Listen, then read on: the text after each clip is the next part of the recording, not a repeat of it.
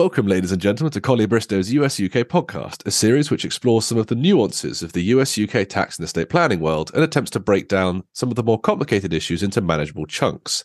If you're a regular listener to this podcast, please do leave a rating or a review on whatever platform you're listening on. It really does help other people hear about the show. Today, we're going to consider the concept of domicile what it is, why does it matter, and how and why do the US and UK treat this concept differently. I have the pleasure today of being joined by Holly Payling from the accountancy firm Buzzacott. Holly is a director in the expatriate tax services team advising both US and UK individuals on cross border tax compliance. Like me, the issue of domicile is undoubtedly central to many, if not all, of Holly's clients, and I couldn't think of a better person to join me today to discuss this topic. Holly, how are you? I'm great, thanks, Aidan, and thanks for having me on your podcast. I'm really looking forward to discussing domicile in more ah, detail. It's one of the most exciting topics. so, when I'm thinking about domicile and I have to start from sort of basics with clients, one of the first places I have to start with is effectively what domicile is, and almost more importantly, what domicile isn't. How do you tend to distinguish or, you know, sum up domicile in, in a couple of sentences to sort of differentiate it from the other topics like residency? Yeah, so domicile, when I'm thinking about it, is your permanent intention to remain. That could be quite different to your resident because you could be resident in different places, all sorts of different places during your life. But domicile, where you kind of permanently intend to end up, that's that's the distinction for me. How about you?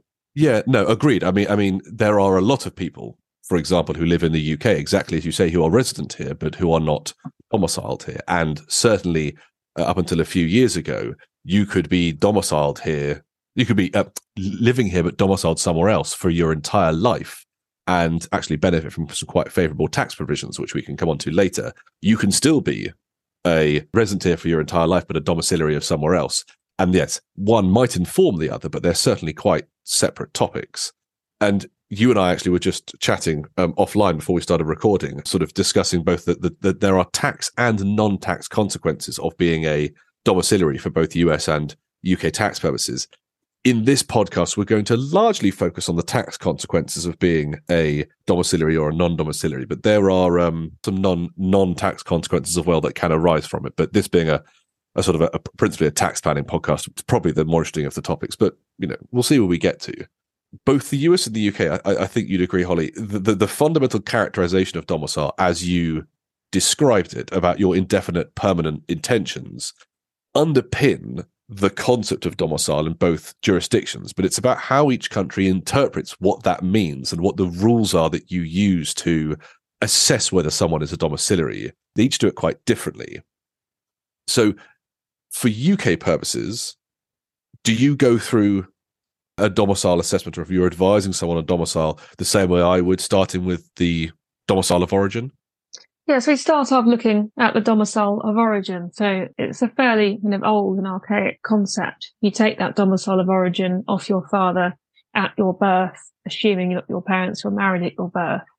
So sometimes that's a fairly straightforward set of questions. So that your, you know, your father's family had been in the UK for the whole of their lives going back and you've been in the UK and you've got no intention to leave. And that's a fairly straightforward set of answers. But sometimes domicile of origin can be a bit more complex. So you have a multi-jurisdictional family and as a lot of our clients, you know, they were maybe born in the US and they've come over here to the UK. So that's when it gets a bit more complicated. Sometimes we can come to that determination or sometimes it will get a, a lawyer such as yourself involved when it gets a bit, bit, bit more fiddly. Yeah, certainly if you have a family that have immigrated to the UK and maybe a child has been born only a couple of years after they've arrived here, there's this sort of question of, you know, at the point at which the child was born, did you intend to remain here when you had your child? Were you a UK domiciliary when you were born? Partially that's a question you tr- you sometimes answer with hindsight because if the family then lived here for a successive 40 years you would say well of course when you moved here you had a child and then you lived here for 40 years. But at the time that you had the child you may not have had that attention. So it, it, it is a difficult thing to assess sometimes. That though becomes sometimes a moot point because someone's domicile of origin is then overridden by another form of domicile. It can't ever be extinguished entirely a domicile of choice, but it can be overridden by one of a number of other different framings of domicile, the most common of which is a domicile of choice, which largely means, to your, to your point previously, Holly, where one intends to remain indefinitely, which might be in the country in which they were born, but it might be a different country entirely. So the American who comes to the UK, does that American intend to remain indefinitely in the UK? As a subjective state of their mind, could that person say that they intend to remain here indefinitely? But I'm, I think you'd agree, Holly. HMRC has difficulty in basing a tax code based on a subjective state of mind because how on earth would you get around someone just saying well, well of course i'm not a uk domiciliary i don't think i am and i've stated it therefore it must be true yes um, and it's, it's there's no black and white tests so I think HMRC have possibly got light of this, or they definitely have got light of this. so they've kind of clamped down on these people. I mean, technically speaking, under the choice rules, you could live here for 40 years in the UK and say, well, you know, I'm going to go back to the US when I retire or die. So therefore I don't have a UK domicile. They've got around that by bringing in the deemed domicile rules in the UK. Um, yeah. The main intention for those is to catch people who've been here a long time. And by a long time, kind of their rule is out of the last 20 tax years, have you been in resident in the UK for 50, at least 15 of those? And if the answer is yes, then they will treat you as what's called a deemed domicile. So that means that they don't really care about your domicile of origin or choice. They're going to tax you as a deemed domicile person. So that will have inheritance tax and income tax effects. Um, yeah, the way I sometimes frame it to clients is that the deemed domicile rules are, are kind of like a soft anti-avoidance tax rule, where they say we don't think you should be allowed to continue to benefit from the tax favorable status that being a non-domiciliary affords, and we're now going to tax you as if you're a UK domiciliary. And when you sort of frame it in those terms, you can kind of see why, because certainly up until you know they started introducing stronger and broader concepts of deemed domicile status, one could live for a long time in the UK under really quite favorable terms. And there are examples of wealthy individuals living in the UK, particularly those individuals who the man on the street might say are British and shouldn't benefit from a non domicile status, but who kind of quote unquote got away with it. I'm certainly not going to name any names on this podcast, but there may be some th- some uh, people that listeners can think of that sort of has spurred on some of this advancement in the deemed domicile rules. There are other forms of deemed domicile status, and the other one that is that, that catches Americans coming to the UK most frequently are those people for whom actually, when I say American, I don't just mean American, and that's people that the UK refers to as formally domiciled residents or FDRs not the same FDR as the Americans' FDR, the president. And those are people who are born in the UK with a UK domicile of origin, who move overseas, acquire perhaps a domicile of choice in the US because they live there for a long time. When that person, or if that person resumes UK residence now, that person is no longer subject to the 15 out of 20 rule that Holly mentioned, but instead will be taxed as a deemed domiciliary within the within two tax years of returning and that catches out. I don't know about you, Holly, but that has caught out quite a lot of people that I've dealt with who don't realize that sort of the resumption of UK residence suddenly means a dramatic exposure to UK taxation that certainly wasn't the case when they left because the rule didn't exist. And now various structures they've created, various bits of estate planning they put in place all have to be unwound.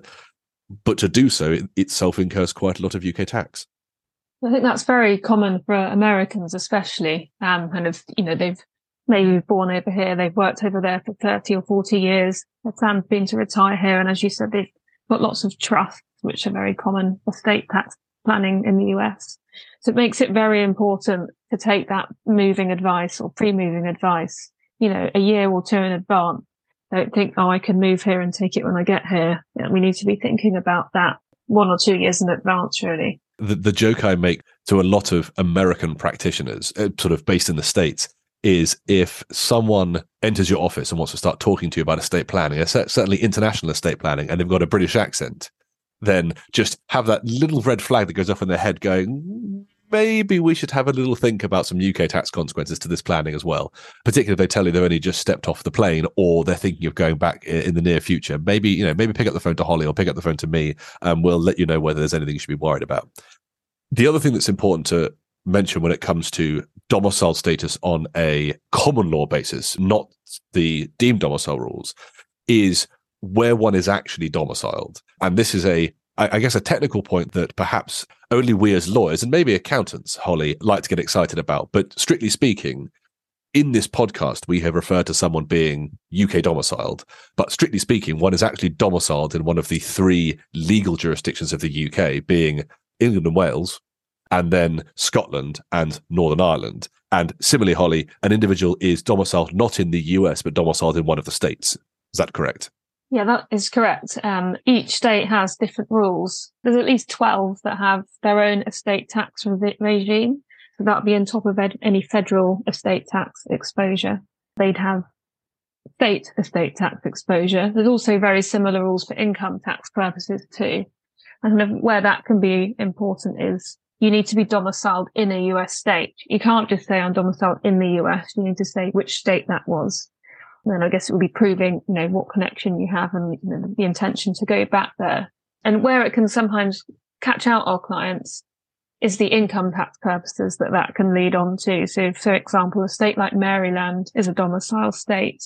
If you're claiming to be non-UK domiciled and making certain tax elections, then that Maryland claiming to be Maryland domiciled, you've to be careful on the US side what that's going to mean at income tax level.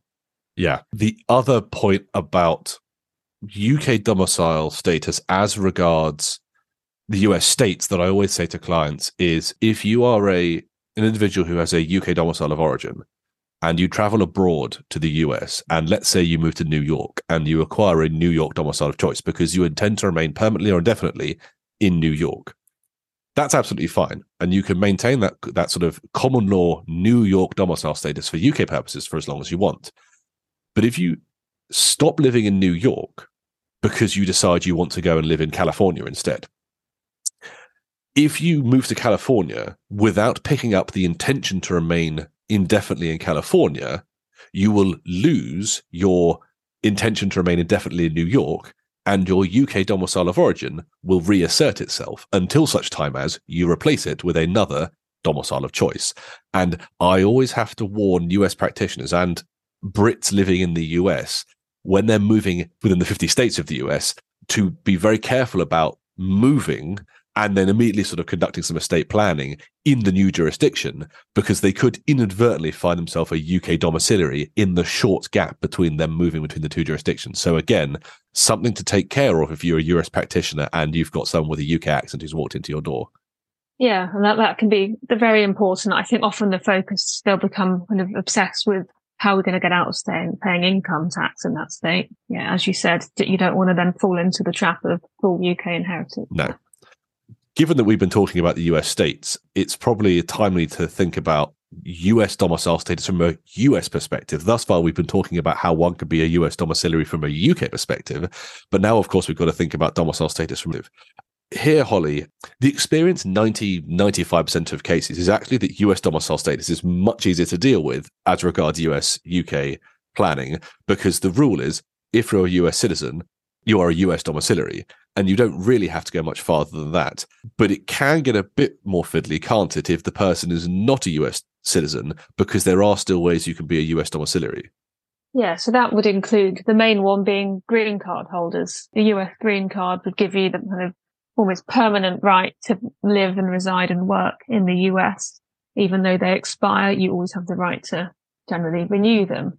So then the US would say, all that you're intending to be here permanently, therefore you're domiciled as well. So in pretty much all cases, uh, a green card holder would be viewed as a US domiciled person. That is the case whether that green card holder is living in the US, effectively living under their green card, or they're a green card holder who has moved to the UK but hasn't relinquished their green card and it's still sitting in a drawer somewhere. Yeah, and that can catch out quite a lot of people as well. They think, oh, maybe I've just got it in that drawer and it's expired and it's not a problem. But I mean, one that, yeah, that could be an estate tax problem, and also that can catch out income tax people I mean, as well. Allegedly, our, uh, I don't know if it's allegedly or just as a basis of fact, our current prime minister, for example, I think at one yeah. point was a green card holder living in the UK. It's also worth pointing out that, you know, the US is a federal system. And Holly, you already mentioned previously that there can be some US tax consequences from where you are domiciled from a US perspective, uh, state by state. And so when we're thinking about US domicile for US purposes, we also have to have regard for the state you live in as well. I mean, there's a fundamental position. Is that correct? Yeah, so always just keep an eye on the income tax position that you're going to be faced by being domiciled or resident in that state.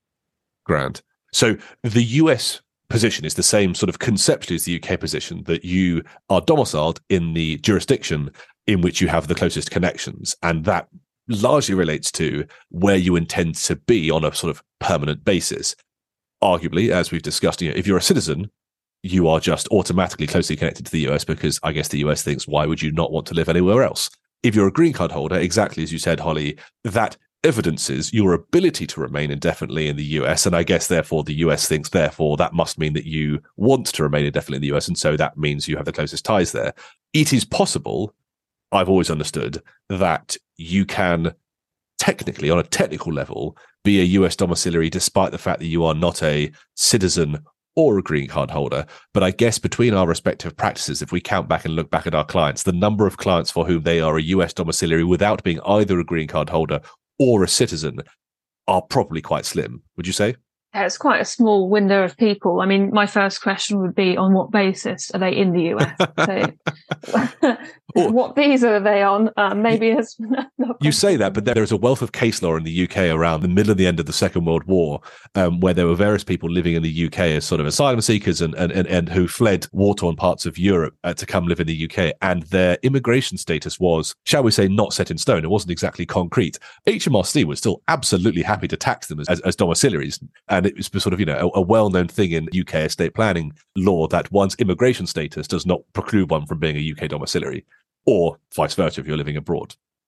I think that probably covers the abstract concepts of domicile, which again, I think exercise lawyers and maybe accountants when we get to talk to clients about what we think their domicile is and whether they're domiciled in New York or California. What clients really want to know is so what? What's the consequence of being a domiciliary? And I'd like to take the opportunity to come back next time with Holly to discuss that in more detail because it deserves a sort of a, a, section all by itself. In the meantime, it just leaves me to thank Holly for being here for this first half of this discussion. Uh, and thank you to you, the listener, for joining us this time. Please do come back next time when we'll be picking up this concept of domicile uh, again. Thank you very much. Thank you.